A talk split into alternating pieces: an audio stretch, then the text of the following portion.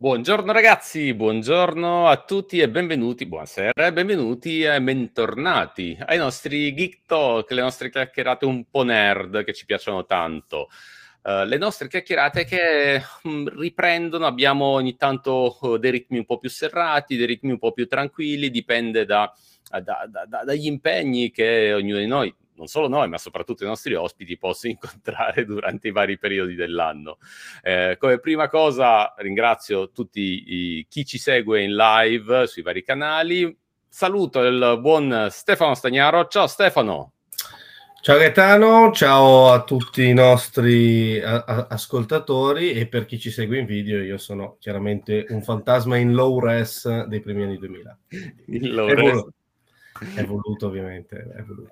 Esatto, un paio di pixel per, per blurare un po' meglio. No, no, no, guarda, ti si vede bene, eh, quindi, e poi si vede che c'è questo bello faro sparato.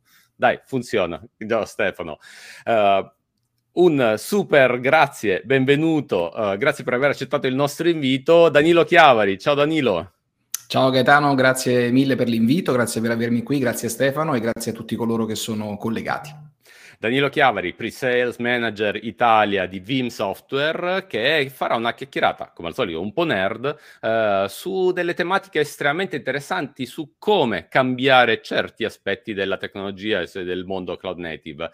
Eh, Danilo, devi sapere che eh, per noi i Geek Talk sono eh, quello che faremmo normalmente, io, Stefano e qualche altro amico, davanti a una birra al pub, tipicamente al, ba- al, al birrificio Lambrate di... di Milano. Conosco, conosco. Esatto, con quelle birre di, che, che ci piacciono tanto, parlando di tecnologia e nerdando un po'. Quindi il senso dei nostri Geek Talk è questo.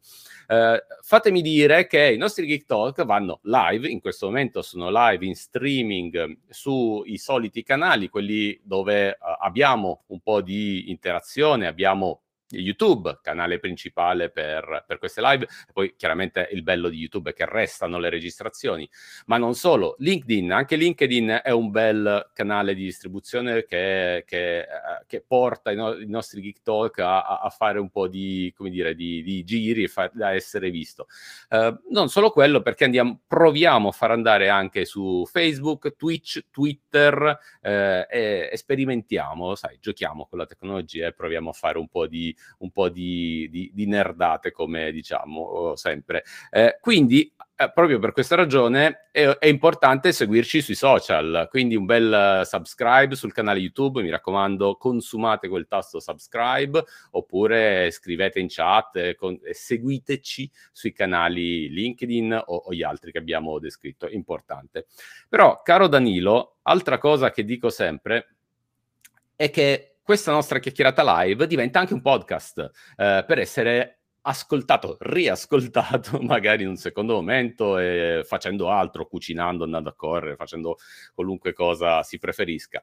Eh, i canali podcast sono eh, i classici, quindi Spotify, eh, Google Podcast, sono questi due quelli che vanno. In realtà abbiamo anche eh, Apple Podcast e eh, credo Prime, insomma un, un po' su tutti, però diciamo che quelli principali sono questi. Come trovare il link? extraordi punto com slash podcast, ci sono i link, i riferimenti a tutti i nostri canali, eh, a tutti i nostri canali podcast. Innanzitutto saluto chi ci ha salutato in chat, ciao Marco, ciao Fabrizio. E, mh, ci ho detto, andiamo, facciamo un po' di, di chiacchiera sulla, sulla, sulla nostra tecnologia, su, su quello che vedremo, ma partiamo sempre dall'inizio. E, Danilo, a me piace sempre chiedere, ma ci racconti un po' la tua storia? Ci fai un, un, un veloce excursus di quella che è stato, che è stato il tuo incontro con la tecnologia, con l'essere un po' nerd, come siamo un po' tutti, e, e magari qualche eh, incrocio con tecnologie aperte?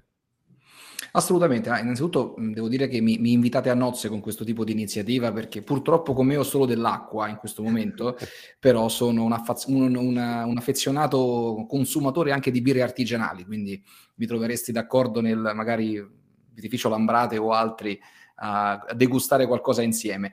La, la mia storia con l'informatica nasce da poco più di, di, un, di essere un bambino, insomma, ero, ero poco più che un bambino, eh, quando fondamentalmente, eh, anche grazie al lavoro di mio, di mio papà, insomma, mi, mi imbatté in queste macchine meravigliose, magiche, che erano i, i computer, ehm, e fondamentalmente da lì cominciai a in, impratichirmi, incuriosirmi, insomma, su come funzionassero, e eh, veramente forse avrò, avrò avuto sei sette anni, credo, eh, cominciavo a creare degli oggetti, dei disegni su, su queste workstation, chiaramente, insomma, fine anni ottanta, quindi ovviamente abbastanza indietro nel tempo. Andando avanti, eh, ho sviluppato una vera e propria passione, no? per, uh, per questo tipo di, eh, di tecnologie, e nonostante la mia passione sia sempre stata poi appunto l'informatica, eh, il percorso universitario poi l'ho intrapreso più sull'elettronica invece. Okay. Poi cosa è successo? Che dopo aver conseguito la laurea e aver iniziato a lavorare presso un'azienda che faceva impiantistica industriale, elettronica e quant'altro, e fibre ottiche, che è il campo in cui mi sono laureato con la, con la mia tesi, in realtà sono rifinito nell'informatica, perché questa azienda aveva una, una consociata che, che seguiva la parte I T, cercavano un esperto I T all'epoca, perché era andata via una persona eh, che seguiva un reparto, e quindi alla fine sono ricaduto di nuovo nell'informatica. Eh, la, la mia storia parte appunto da... I, i primissimi dispositivi che ho avuto sono stati innanzitutto un Commodore VIC venti, da cui sono partito proprio da, da, da bambino, poi eh, l'amore che, che ho da sempre, l'Amiga cinquecento è quello che mi ha proprio eh, fatto da, da scuola, non solo per i videogiochi, ma anche so, per, per tante altre cose, tra l'altro all'epoca avanzatissimo rispetto ai P C della stessa, de, de, degli stessi anni, quattromilanovantasei colori contro otto, sedici, forse trentadue colori dei, dei P C dell'epoca, e, e poi ecco, proprio sempre per questa passione poi anche dei videogiochi, che è andata sempre di pari passo con quella dell'informatica evidentemente, sono approdato al P C ottanta ottantasei, ottanta ottantotto, eh, il primo senza hard disk addirittura, solo con due floppy, uno cinque e un quarto, uno tre e mezzo, e andando avanti poi macchine un pochino più potenti, eh, fino poi, ecco, a, a, ad arrivare a cominciare a, a scontrarmi o comunque a incrociarmi col mondo open source, perché eh, nelle mie così eh, elucubrazioni mentali, nei miei viaggi, nelle mie ricerche, eh, specialmente con dei giochi che mi piacevano molto, ho scoperto che giravano anche su Linux. All'epoca mi ero imbarcato installando Linux Mandrake, prima ancora che fosse Mandriva, eh, metà anni novanta credo fosse, e, e ricordo che passai pomeriggi, notti, giorni, settimane a cercare di compilare due cose: uno, il driver della scheda video tre D F X Voodoo cinque cinquemilacinque, che avevo preso pagandola un rene credo, e però non andava in nessun modo con, con Linux in modo semplice; e secondo, poi mettere su il framework ALSA, Advanced Linux Sound Architecture, che all'epoca era pressoché embrionale, e quindi ebbi una, una esperienza abbastanza traumatica, se vogliamo, con, con Linux e l'open source, ma che mi insegnò tantissimo, devo esatto, dire, quelle... Guarda, siamo passati più o meno dagli stessi passaggi, quindi il VIC venti, eh, io eh, eh, vidi il VIC venti a casa del, di un mio compagno di scuola, e amore a prima vista, per poi andare sul Commodore sessantaquattro e l'Amiga, è, è, è esattamente... più o meno il percorso che hai descritto tu, quindi... Ma io giusto, ma forse qualche anno giusto in meno di voi, ma, ma giusto pochi, non siamo molto distanti, però l'Amiga cinquecento è il mio, è il mio punto di partenza, eh, tra workbench, videogiochi. Adesso vedo che qualcuno in chat comincia già a scaldarsi, no? Potremmo fare un contest, dire qual è il vostro videogioco Amiga cinquecento preferito. Io ve lo dico già, il mio, Dune, ovviamente, su floppy, però ce ne sono una marea. Sì, sì, sì, sì, sì. E, e soprattutto uh, copiare i videogiochi, cioè già c'erano, uh, cioè, ricordo il software per copiare i, i, i videogiochi sui floppy su Amiga cinquecento. Xcopy. Eh, Xcopy, bravo, bravo, bravo, mamma mia che ricordi. Che copiava anche i settori danneggiati, che erano tipici delle protezioni. Vabbè, ma qui stiamo andando in un campo forse neanche troppo legale, ditemi voi. Eh.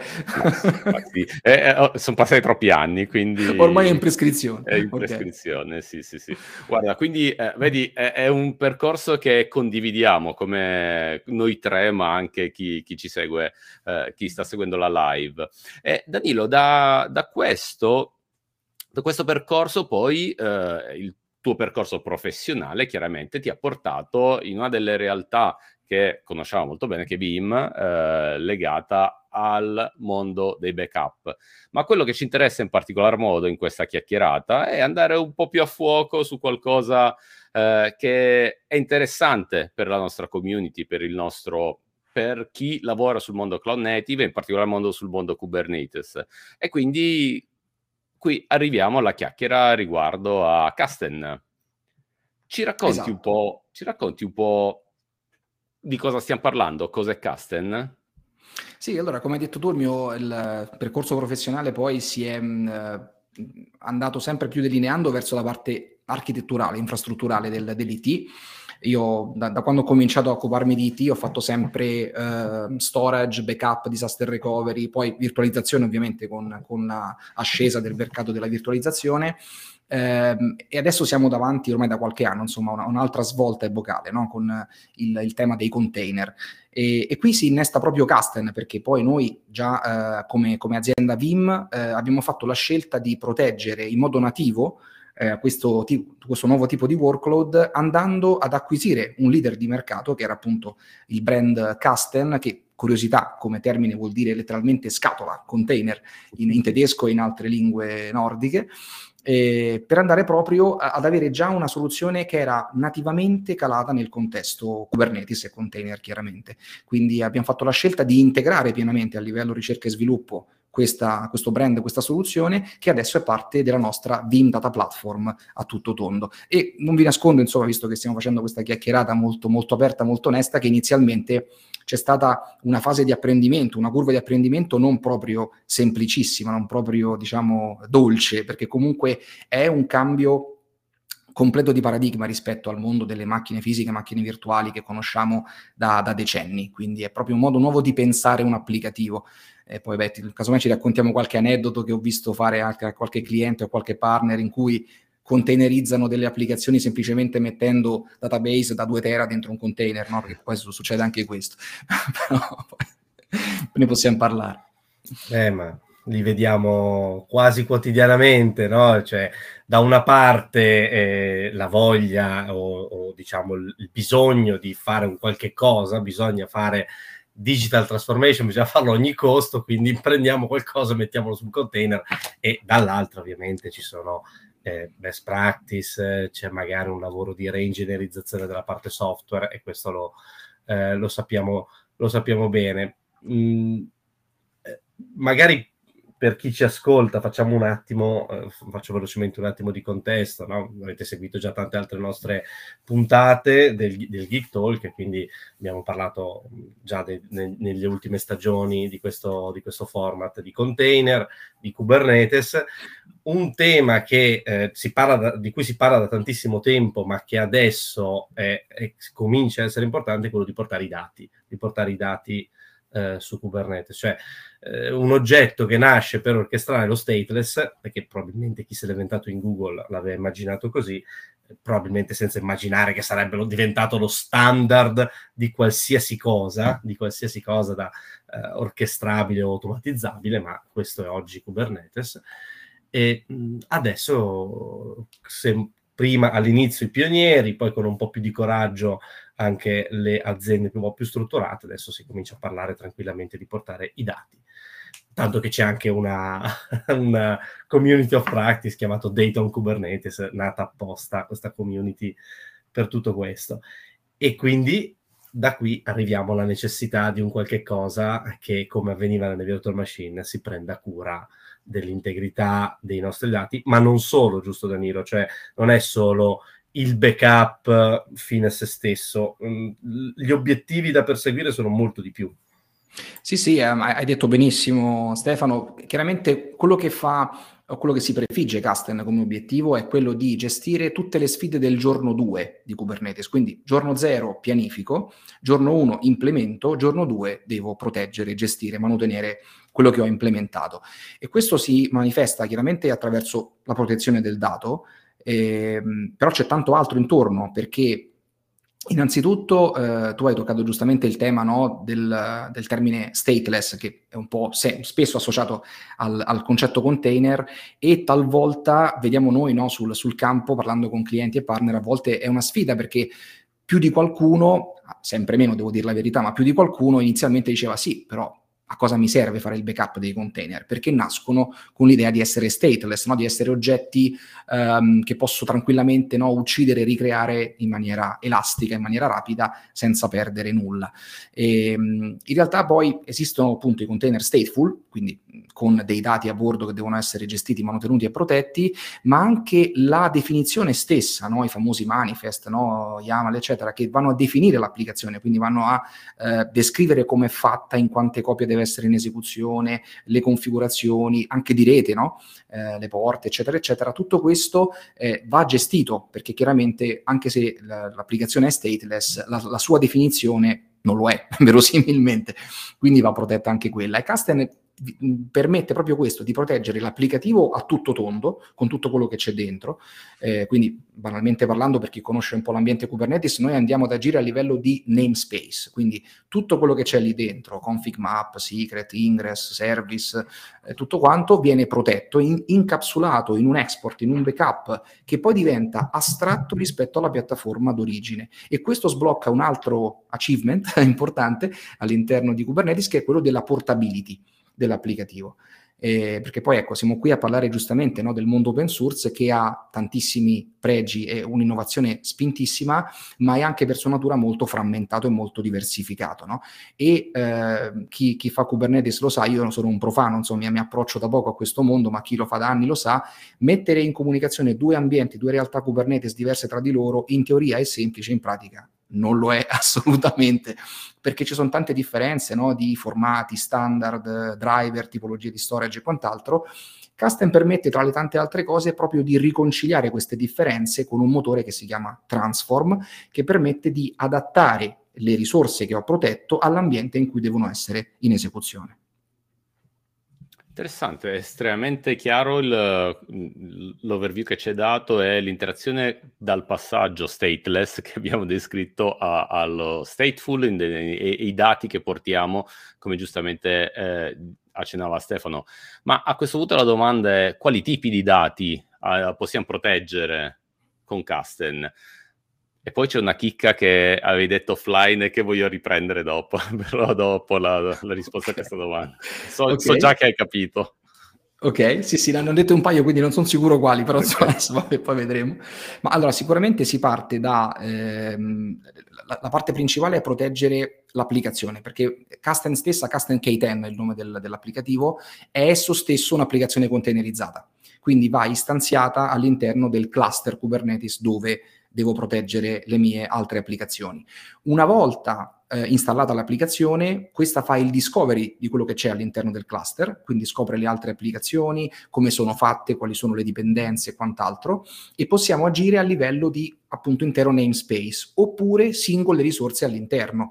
Per esempio, di alcune applicazioni sono interessato a proteggere solo i dati, solo i persistent volume, per esempio, persistent volume claim, eh, oppure posso proteggere la definizione dell'applicazione, perché dei dati magari non mi interessa e posso eseguire un ripristino parziale solo di alcuni eh, elementi, di alcuni manufatti all'interno del, dell'applicativo stesso. Quindi c'è molta flessibilità rispetto a quello che si può proteggere, come, dove eh, e, e dove ripristinare.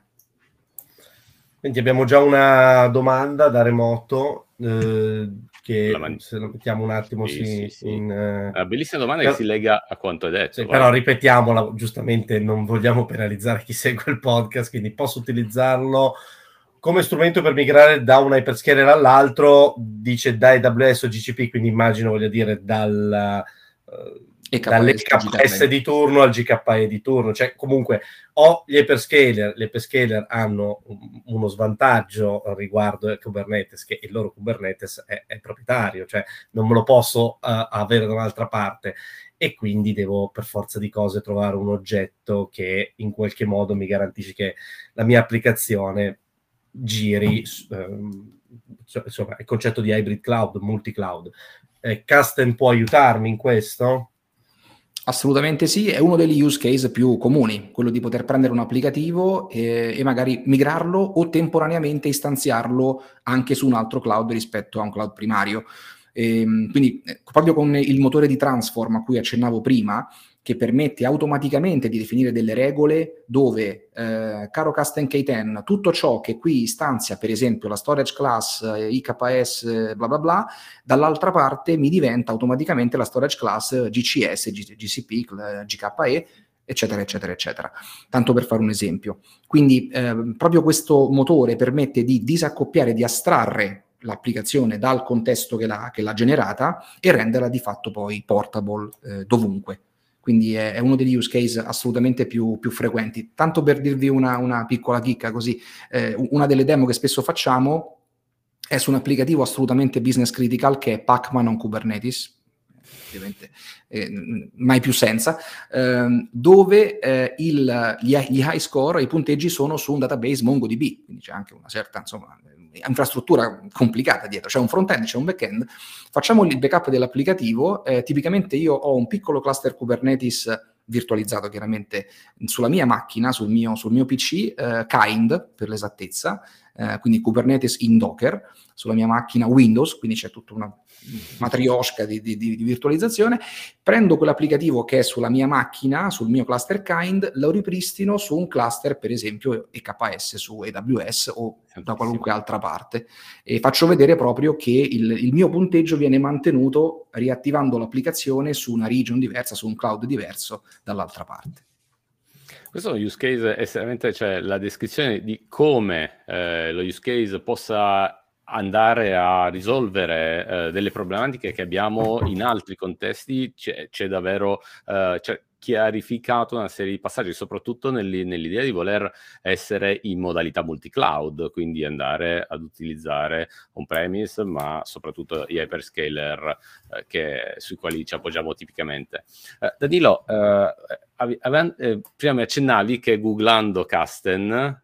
Ah, sì, sì, assolutamente. I primi tempi che c'era stata comunicata questa acquisizione, tutti quanti cercavamo noi internamente in Veeam, no? Cosa fosse, chi fosse Kasten, e se tu cerchi banalmente il termine Kasten, uno dei risultati in alto che ti vengono fuori è una nota casa, un mobilificio svedese che, che ha una serie di contenitori e cassetti chiamata Kasten, quindi è simpatico perché se, se non sai il contesto la parola Kasten può essere fuorviante. Uh, Danilo, tutti abbiamo in casa qualcosa di quella nota marca svedese che, che conosciamo tutti, quindi anche la scrivania sulla quale è il mio computer, ma penso anche il vostro, quindi sì, uh, sì, assolutamente. Un'altra domanda che volevo farti, uh, bene la, la capacità di un prodotto come Kasten di uh, risolvere questo problema, però c'è anche la curva d'apprendimento che diventerà importante, che è quella uh, in qualche modo legata a quanto ci accennavi prima.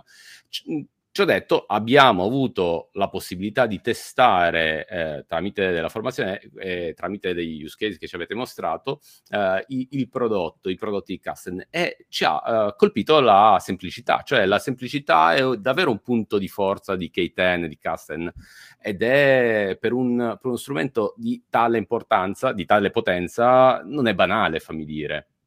Assolutamente, infatti un punto di forza, ehm, scherzando quando faccio le demo lo dico sempre, se ci riesco io ci riesce chiunque, eh, pur appunto da, da non esperto Kubernetes quale sono. Eh, secondo me è stato fatto un, un grande lavoro di unire un prodotto estremamente com- completo e, e potente all'interno con un'interfaccia estremamente semplice. Poi è chiaro che, come tutte le cose potenti, si può andare ad agire, no, a un livello più basso, e per esempio la totalità di quello che può fare Kasten K dieci la puoi gestire direttamente con i comandi nativi Kubernetes, quindi kubectl piuttosto che O C, O C nel, nel mondo OpenShift per esempio, eh, proprio perché, questa è una cosa un pochino più nerd se vogliamo, tutto ciò che crea Kasten K dieci, anche le policy di backup, i restore point, gli export, sono oggetti Kubernetes, sono quelle che si chiamano in gergo C R D, Custom Resource Definition, quindi estende lo schema di Kubernetes, per così dire, Kasten K dieci, aggiungendo queste risorse che poi gestire con kubectl o con O C come se fossero oggetti qualunque. Quindi la, lo stesso, lo stesso, la stessa soluzione può essere gestita sia da uno sviluppatore che interagisce ogni giorno con Kubernetes, con i comandi nativi, con le interfacce native, siano esse testuali o meno, piuttosto che una persona come me, che viene dall'infrastruttura o, o dal mondo del backup e del disaster recovery, che magari si trova meglio con un'interfaccia grafica eh, pulita, semplice, dove trova in, in quattro clic quello di cui ha bisogno. Fammi dire una cosa, questo permette di integrare benissimo tutto, tutto quello che hai appena descritto nel, nei flussi eh, GitOps, nei flussi eh, DevOps e tutta la logica che, che c'è dietro. Quindi eh, un eh, DevOps engineer, uno sviluppatore eh, interagisce correttamente con uno strumento del genere. Questo è un grande vantaggio.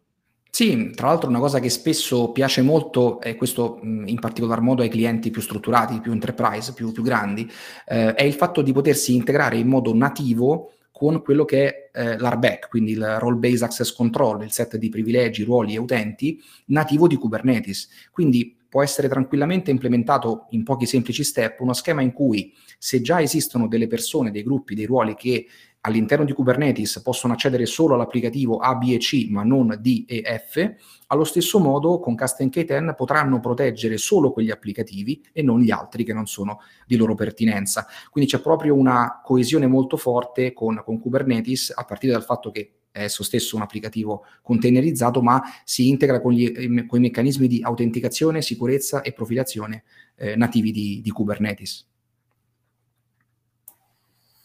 Senti Danilo, una cosa che ultimamente mi è capitata eh, di affrontare in un progetto di, di questo tipo, quindi proprio parlavamo di Kasten con un cliente e, e il tema è poi quello del, sì va bene, poi il dato uh, dove lo metto, dove va a finire. Kasten mi sembra che abbia un bel numero di possibilità nel dove andare a mettere i miei, i miei, backup, i miei backup, insomma i miei dati da...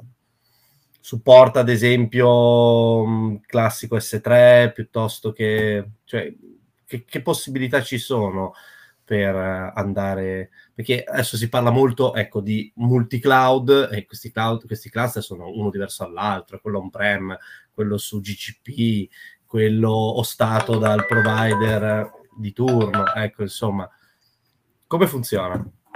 Sì, anche qui appunto devo dire che eh, pur essendo partiti da binari diversi come aziende, Kasten e Veeam, ci siamo trovati sulla stessa lunghezza d'onda fin da prima dell'acquisizione, perché comunque così come Veeam ha fatto sempre la scelta di integrarsi col maggior numero possibile di tecnologie, player di mercato senza sposarsi univocamente con, con una, un ambiente, la stessa cosa l'ha fatta sempre Kasten con, con K dieci. Quindi um, da, da Kasten tu puoi vedere la gestione del, del dato su tutti gli hyperscaler principali, quindi S tre piuttosto che Blob Storage su Azure, piuttosto che G, GCS su, su Google. Ehm, puoi gestire anche Share, File Store, N F S, mh, laddove avessi questo tipo di necessità. E poi, come primo frutto dell'integrazione eh, tecnologica tra Veeam e Kasten K dieci, c'è anche un Veeam Backup Repository. Quindi se sei già un cliente che ha Veeam come soluzione di backup per il mondo virtuale, fisico, eccetera, puoi integrare anche Kasten K dieci nella tua politica di protezione dati, eh, andando a scrivere i dati nella stessa posizione in cui ci sono anche gli altri. Senti, interruzione di eh, Amarcord, Commodore sessantaquattro, anche Marco, ma soprattutto gli amici della cassettina, cioè eh, come no. Prima del floppy, eh, press play on tape sul Commodore sessantaquattro l'abbiamo fatto tutti, quindi... Assolutamente sì. E, e lì io mossi anche i primi passi con la programmazione, insomma, ho, sono partito con il BASIC del C sessantaquattro, poi il QBasic sotto DOS, E, e poi per passare poi al Visual Basic in ambiente più, più grafico. Danilo, Danilo l'ho detto eh, anche in altri Geek Talk, eh, stessa cosa, io aspettavo tutte le settimane eh, alle, eh, and- di andare in edicola a comprare il corso Video Basic della Jackson Libri, che è il fascicoletto per scrivere, copiare, imparare, cioè quantomeno copiare il codice e capirci qualcosa. eh, Danilo, c'è una bellissima domanda di Gabriele che mm-hmm. eh, ci chiede: ma se avessi un sistema esterno di secrets management, mm.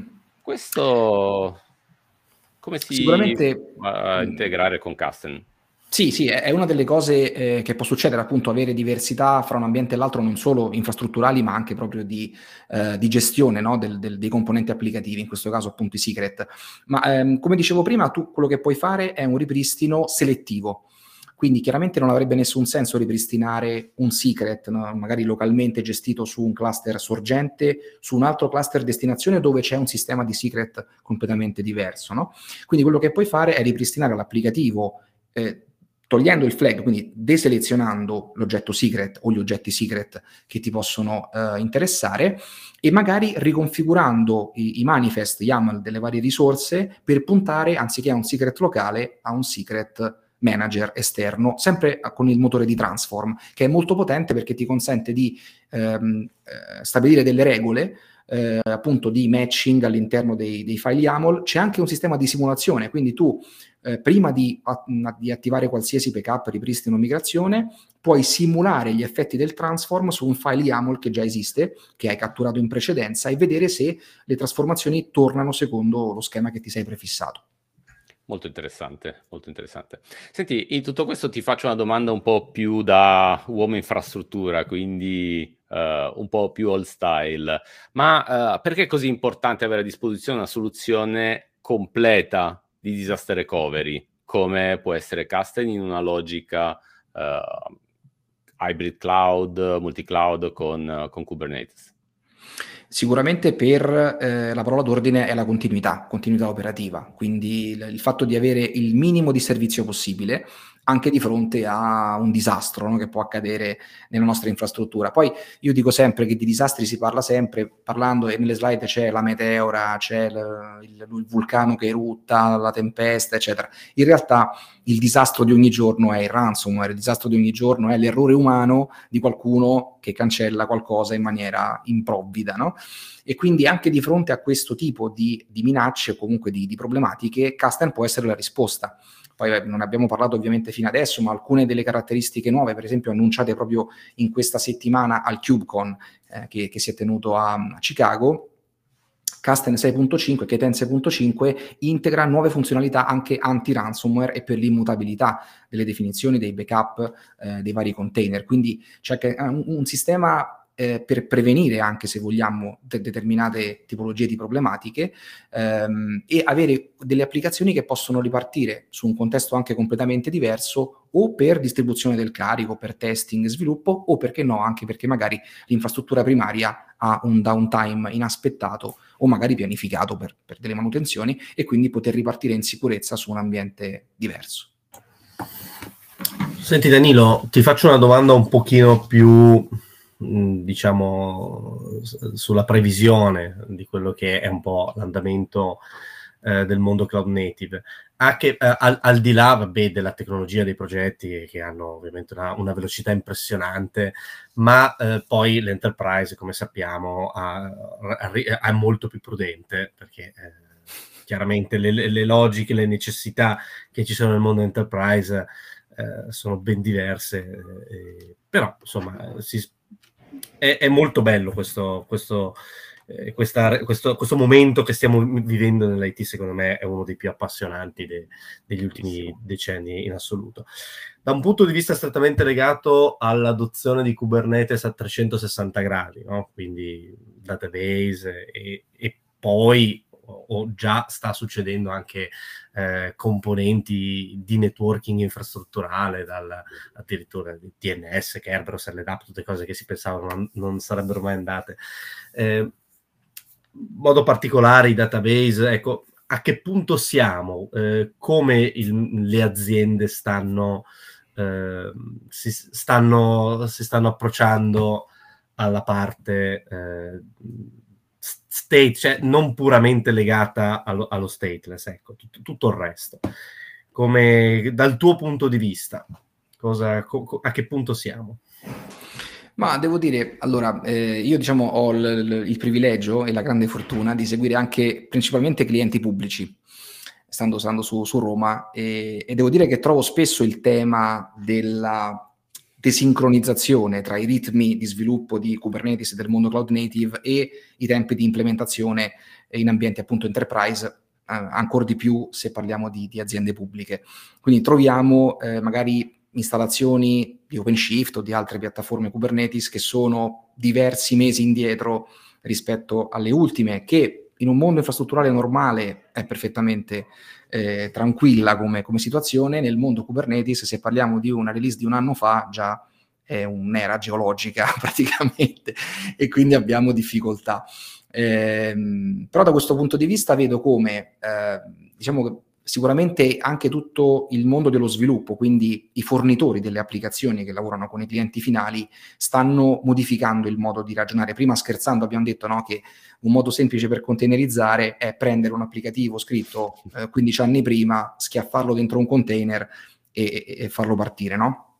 Che è una, una cosa abbastanza poco, poco ortodossa e poco consigliata.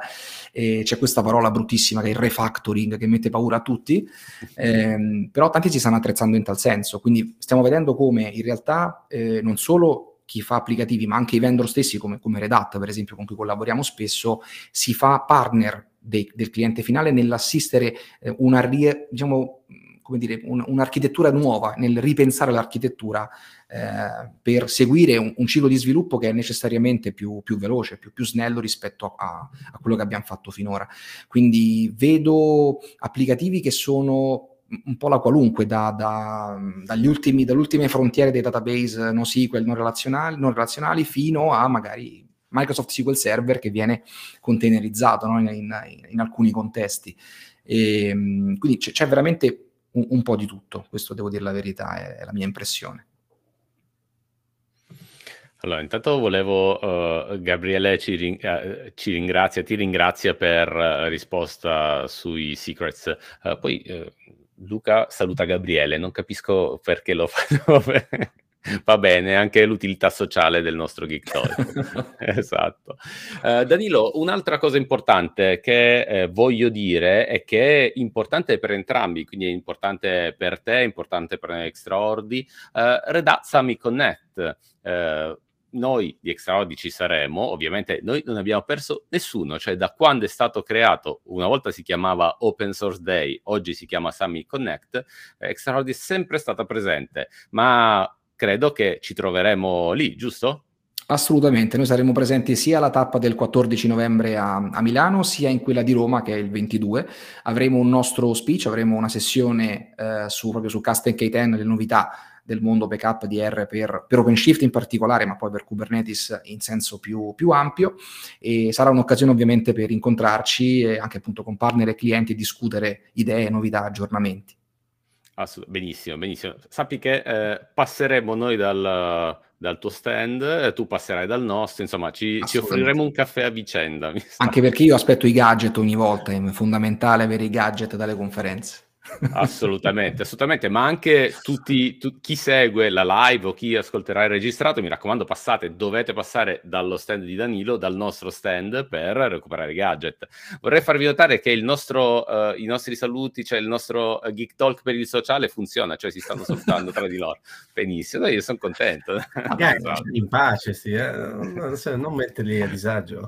No, assolutamente. Eh, nel frattempo si dice razzia di gadget al Red Hat Summit Connect. Assolutamente, ragazzi, vi aspettiamo numerosi, uh, quindi, anzi, come dice un mio amico, ti aspetto numeroso al, all'evento, sì. Uh, sappi che per l'occasione, per questo Geek Talk, ma anche per il Summit Connect, mi farò la barba come ho fatto poco fa, perché devi sapere, Danilo, che uh, nonostante i miei annetti, più o meno siamo coetanei, eh, la mia mamma mi dice guarda che non hai fatto la barba, mi guarda tutti ah. i Geek Talk che non hai fatto la barba, e allora per la mia mammina, ciao mamma, ho fatto la barba, questi giorni sono stato un po', eh, un po' poco curato, allora prima del Geek Talk l'ho fatto proprio per questa occasione.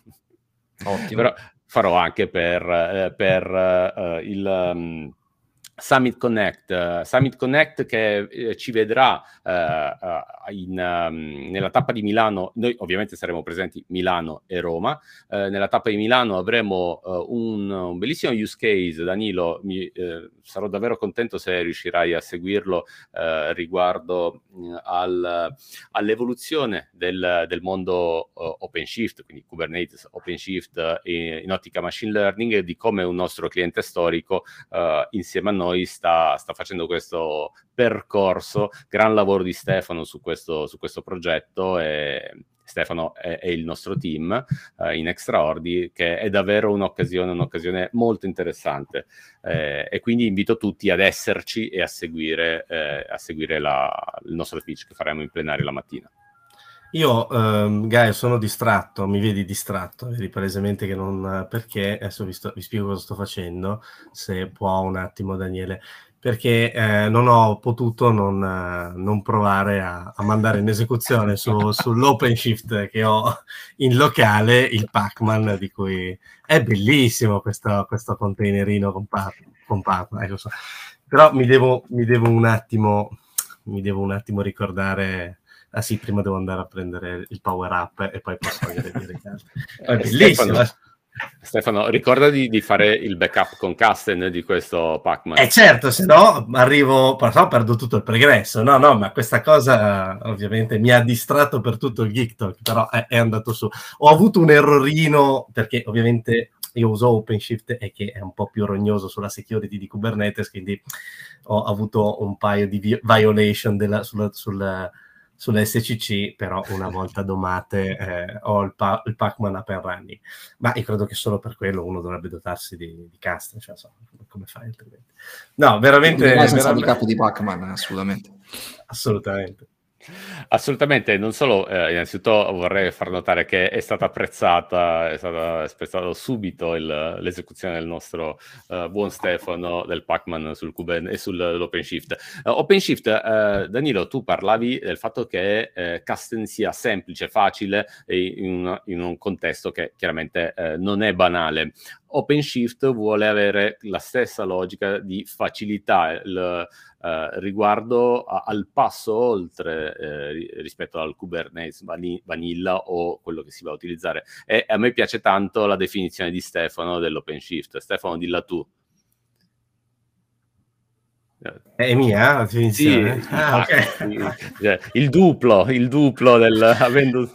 Sì, sì, sì, è il, du- è il duplo di, di Kubernetes, no? Mia, mia figlia di, di tre anni ovviamente non ha il Lego, ha il, il, il duplo, e quindi è il duplo del, del Kubernetes, no? Nel senso che è, va a risolvere, vabbè, ok, va a risolvere proprio quello che ha detto Danilo, cioè è una di quelle distribuzioni enterprise che vanno a risolvere il problema eh, del, di quel gap che c'è tra eh, il mondo della community, che è, è bellissimo, ma che poi è poco concreto, non si sposa con le esigenze enterprise, e quindi c'è bisogno di OpenShift, e con OpenShift t- tante altre distribuzioni. Noi chiaramente siamo magari un pochino più forti su OpenShift, però OpenShift, ehm, Kasten e tutto quell'offerta che è pensata sull'enterprise, che chiaramente dentro avrà magari due release indietro di, di Kubernetes, ma il processo di quality assurance non dura tre giorni, cioè anche eh, questo vale per Kubernetes, vale per i sistemi di backup, vale per qualsiasi sistema di security. Eh, qualche cosa di eh, strutturato, di controllato, col bollino sulla banana eh, richiede tempo. E quindi eh, un conto è il parco giochi, che magari eh, anche le aziende hanno, nei team di ricerca è giusto avere il parco giochi. Poi in un ambiente di produzione, in un ambiente dove c'è qualcosa di mission critical, in un ambiente dove adesso sta arrivando il dato, il dato, e eh, lì dobbiamo... dobbiamo avere qualche cosa che, che si sposa con le logiche aziendali, soprattutto di continuity, come, come hai detto tu, Danilo. Sì, sì, ma a tal proposito, mh, per esempio, cito un caso, con, stiamo lavorando con un service provider, ehm, è, è un trend piuttosto comune adesso il discorso del container as a service, no? Quindi piattaforme gestite o, o meno gestite, anche più autonome, eh, da parte del tenant per consumare, creare, gestire container, no? E questo provider mi diceva, guarda, io sto organizzandomi in questo modo per l'offerta di taglio più basso, magari per ambienti di test, per ehm, clienti più piccolini o anche singoli che vogliono sperimentare con la piattaforma, Forma, sto andando su Vaniglia. Eh, per quanto riguarda l'ambiente enterprise, sto andando su OpenShift, che chiaramente, come avete detto voi, è una piattaforma che ha un set di funzionalità molto più ampio. E, e per noi di, di Kasten è la prima piattaforma su cui sviluppiamo. Eh, abbiamo una lista di, di di compatibilità molto estesa, però la, la prima piattaforma su cui sviluppiamo, su cui ci concentriamo è sicuramente OpenShift. Tra l'altro, Gaetano, ne parlavamo eh, qualche giorno fa, noi abbiamo anche un, uno, uno use case, un, una success story importante sul sito, sul blog di, di Red Hat. Eh, se mi permetti lo faccio anche vedere velocissimamente. Molto volentieri. Dal, dal sito Red Hat, un, un caso di successo in cui un nostro cliente, utilizzando Kasten K dieci, ha migrato più di centosettanta applicativi, wow, da OpenShift tre a OpenShift quattro, che come sappiamo è un cambio piuttosto importante, epocale. Eh, vediamo se riesco a farvi vedere. Eccolo qua, dovreste vedere tra poco la mia finestra del browser. Sì. Questo è proprio il blog di Red Hat Hybrid Cloud, c'è questo articolo ormai ha più di tre anni, quindi insomma, aspetta, già è storia... La, la dobbiamo mettere online. Daniele, vai. Ah, scusami, vai. Sì, sì. Eccola. Eccola qui. Questo appunto è il blog di Red Hat Hybrid Cloud. Questo articolo ha più o meno eh, più di tre anni già, però è una, un caso di successo in cui l'accoppiata OpenShift più Kasten K dieci è stata vincente, perché altrimenti gestire una migrazione che sotto aveva una, un ambiente completamente diverso, quindi cambiava lo storage, cambiava eh, addirittura il runtime dei container, da OpenShift tre a OpenShift quattro, quindi eh, tu, tutte le, le, le sfide che sono state gestite le, le vedete qui poi nell'articolo, e è interessante perché è uno degli use case più, più importanti che abbiamo. Interessantissimo. Se, se ci penso, tra da Docker a Cryoa, proprio a due, due distribuzioni che praticamente in comune avevano solo il nome OpenShift, poi non c'entravano niente una con l'altra, quindi possiamo immaginare veramente. Ecco, poi ovviamente per gli amici che seguono il podcast, nella descrizione del podcast vi facciamo trovare anche i link, questo insomma è inutile che, che ve lo ripetiamo, lo trovate nella descrizione del, del podcast. Danilo, hai citato OpenShift, però in realtà una cosa che eh, mi premeva dire, Eh, oltre a, a, a, ai container stateful, io dico OpenShift perché è la distribuzione che più di tutti ha cavalcato questa cosa, cioè ehm, la capacità delle distribuzioni Kubernetes, in particolare quelle con la declinazione su bare metal, di creare delle virtual machine. Allora, eh, diciamo, adesso poi chi, chi ci ascolta capirà anche il perché, eh, cosa c'entra con questo, con questa puntata, questa cosa che sto dicendo. Um, è un progetto ormai di diversi anni, mi ricordo forse è stato duemiladiciannove la prima volta che ne parlarono al FOSDEM, e eh, ci sembrò un, un, un errore del presentatore quando disse eh, beh sì, praticamente è un container con dentro che è K V M. Volevi dire una V M con dentro un container, non un con- no, no, no, no, avete capito bene. Invece oggi è una cosa eh, che è ormai è affermata, e stiamo parlando di KubeVirt. In, in realtà poi ci sono altri progetti, ma insomma il progetto che un po' più di tutti si è, rispetto agli altri si è affermato in questo senso è KubeVirt, cioè la possibilità di creare dei container con dentro un processo Chemu K V M. Per chi ci sta ascoltando non si deve scandalizzare nessuno, anche i sistemi K V N, K V M eh, Linux standard, quando creano una V M, una virtual machine, intorno hanno una serie di strati eh, tipo i cgroup e i namespace, che sono quelli di Docker, eh? Quindi non è che è una cosa molto diversa effettivamente, non c'è nessun livello di astrazione in più, oltre a quelli che, che lib, la LibVirt ha sempre creato, ecco, per intenderci. Qui che cos'è che si sta dicendo? Con un operator si sta insegnando a Kubernetes che determinati container sono un po' più delicati degli altri, perché, eh, perché dentro hanno un oggetto che si chiama virtual machine, che non può essere ucciso, ma se, deve essere migrato, creandone un altro, facendo la live migration e tutto quello che eh, poi eh, conosciamo. Ma questa cosa qui è interessantissima perché apre la strada ha una migrazione graduale di applicazioni legacy su cluster Kubernetes, dove magari alcune componenti, perché sono sviluppate in un certo modo, perché sono ancora fatte su Windows e non c'è modo, se non dopo un refactoring, come hai detto tu, spaventoso, di portarle, possono essere ospitate su un cluster Kubernetes. OpenShift ha cavalcato più di tutti questa cosa con OpenShift Virtualization, ma un cluster Kubernetes dotato Di, dell'operator KubeVirt. Bene, allora io queste V M però me ne devo prendere cura. Cioè, allora Kasten in questo senso eh, può fare qualche cosa se ho OpenShift Virtualization eh, al, al secolo KubeVirt? Sì, assolutamente, è qualcosa proprio di, di, di caldo di, di, di questi giorni. Eh, abbiamo prima parlato della release nuova sei punto cinque di, di Kasten K dieci, che tra le tante novità ha proprio il supporto nativo per il backup, l'export di macchine virtuali all'interno di, di OpenShift, le OpenShift V M. In modalità blocco, quindi in modalità chiaramente incrementale, ottimizzata, compressa, deduplicata. Questo lo dico perché nel mondo del backup tradizionale la compressione deduplica le diamo per scontate. Nel mondo Kubernetes non è proprio eh, così scontato, e invece appunto da, da, da sempre Kasten K dieci supporta queste tecnologie per avere un backup non solo consistente e, e fruibile, ma anche ovviamente insomma, contenuto negli spazi, che specialmente per le V M eh, diventa un tema importante, perché mentre i container in quanto tali sono mh, normalmente piuttosto leggeri, le V M cominciano a pesare un pochino di più, no? E torna il tema, qualche anno fa se ne parlava, mi è rimasta impressa questa analogia, parlando di container e V M, eh, il, come dire, la, la, la differenza che c'è fra l'animale da compagnia e quello d'allevamento, no? Dove eh, se tu hai il coniglietto di casa piuttosto che il cagnolino o il gattino, chiaramente lo, non lo conosci per nome, lo curi, lo, lo coccoli, eccetera. Viceversa, se hai un allevamento massivo, no? di, di animali, non li conosci tutti per nome e più o meno uno vale l'altro, insomma, no? Quindi esattamente questo, questo approccio qui. Com'è che dicevamo noi, Gai, era l'esercito e, e gli animali domestici contro l'esercito dei cloni di Star Wars. Esatto. Che eh, vediamo se ricordate qual era il pianeta dove, dove veniva fatto l'esercito dei cloni, venivano clonati. Mm. Io non, non me lo... Mi cogli impreparato. Cavolo, eh, io ho alzato la... Dai, vediamo se qualcuno, aspetta, vediamo, vediamo se qualcuno adesso ci aiuta, no? Zero. Esatto, esatto, domanda al pubblico, sì. Qual è il pianeta dell'allevamento dell'esercito? Eh, però è facile googlarla, no? Cioè, è, è anche perché ci sono, c'è ben un anno di sottoscrizione Kasten in omaggio a chi dovesse. Ecco, lo posso, posso approfittare io? Per dire Prego. Una cosa velocissima. Prego. In realtà, Vai. Come anche altri prodotti di Veeam, anche Kasten ha la Community Edition. Quindi oh, in, ecco, per ambienti piccolini, fino a cinque nodi worker Kubernetes, il prodotto è assolutamente gratuito con tutte le funzionalità eh, abilitate.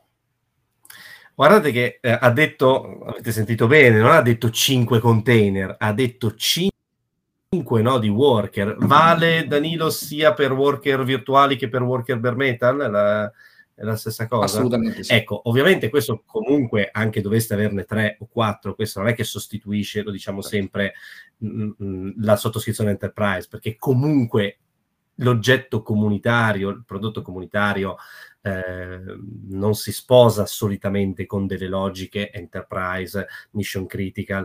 Però immaginate voi poter partire con un progetto dove prevedete il dato su Kubernetes e avere già a fianco un, un partner, un alleato che eh, magari in un, in, una, in un progetto a budget zero, perché è un progetto pilota, voi siete già coperti, state già provando la tecnologia. Questa cosa, Danilo, mi sembra meglio del premio che avevo detto io a qualcuno che effettivamente ha, credo, abbia indovinato, no, però no, insomma probabilmente, eh, io immagino non sia... No, no, no, non, non vedo risposte, non vedo risposte. Eh, Daniele, non so se Quindi si la, può mettere in la, la dico io perché non vedo risposte a qual è il pianeta. No, no, c'è, c'è, c'è. c'è, c'è. No, no, non vedo in chat. No, non, ci, non, non siamo aiutati dalla regia con, con i messaggi in no, no, ma non però. hanno scritto il, il nome del pianeta. Eh, il nome del pianeta... No. Ah no, non l'hanno, l'hanno scritto, scritto, non l'hanno scritto. A questo punto lo dico io, è il pianeta Camino, dove ah, Camino. È il pianeta Camino dell'esercito dei cloni. Eh, Danilo, i nostri Geek Talk hanno un grossissimo difetto, devi sapere. Il difetto è che il tempo vola, cioè, non c'è, cioè ti rendi conto che siamo qui da cinquantacinque minuti e, e ancora abbiamo da... Eh, siccome non vogliamo, e vogliamo invitare il sequestro di persona, perché mi sa che tutte le nostre mogli abbiano di che, qualcosa da ridire se stiamo ancora qui a, a parlare, a nerdare, eh, mi sa che dobbiamo concludere la nostra chiacchierata, che è stata davvero davvero interessante, piacevole, e ha aperto dei punti di vista che sono certo siano utili per noi in primis, per me e per Stefano, ma non solo, per la nostra community che eh, ne trae davvero un vantaggio. Davvero grazie a te Gaetano, a te Stefano per, per l'invito, per avermi avuto qua. Purtroppo sono un chiacchierone, quindi ho, ho contribuito in modo sostanziale alla durata del, del podcast, del, della puntata, e grazie soprattutto a chi ci ha seguito finora. Bene, Bene grazie Stefano. Grazie a te Danilo. Grazie tutti a lanciare il container di Pac-Man in un cluster di produzione. Esatto. E con questa ciliegina, con questa chicca, io vi auguro una splendida serata. Raccomando a tutti, uno, di fare la subscribe, due, di vederci al Red Hat Summit Connect di Milano, quattordici novembre, e Red Hat Summit Connect di Roma. Eh, vi aspettiamo sia io che eh, Stefano che Danilo. Ragazzi, buona serata, ciao! Ciao, buona grazie. Serata.